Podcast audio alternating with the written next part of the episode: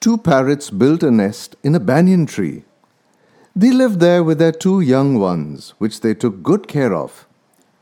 The mother and the father parrot went out to gather food in the morning and came back home by evening.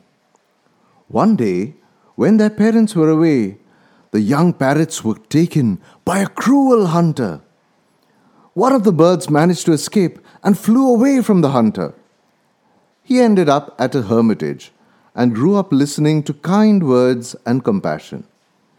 The hunter put the other parrot in a cage, and soon it learnt a few words and phrases.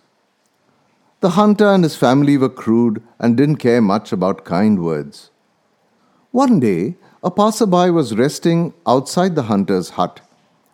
Sensing someone outside, the parrot said, "Fool! Why are you here?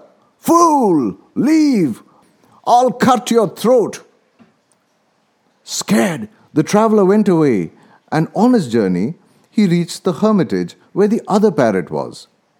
The parrot at the hermitage spoke, "Welcome, traveller. You're free to stay here as long as you want." Surprised, the traveller told the parrot that he encountered a similar parrot elsewhere, and it was very cruel. "How is it that you are so kind?" The parrot replied, "Oh, that must be my poor brother. I live with the sages, and my brother lives with hunters. I learnt the sages' language, and my brother learned the hunters' language. The company we keep decides who we will be." So what's our learning from this story? We must always try to be in the good company of friends. So we will be continuously observing and absorbing the words and actions that are happening around us, and they gradually develop into habits. Therefore, let us be in the company of good friends and inculcate good habits and blossom into a good human being.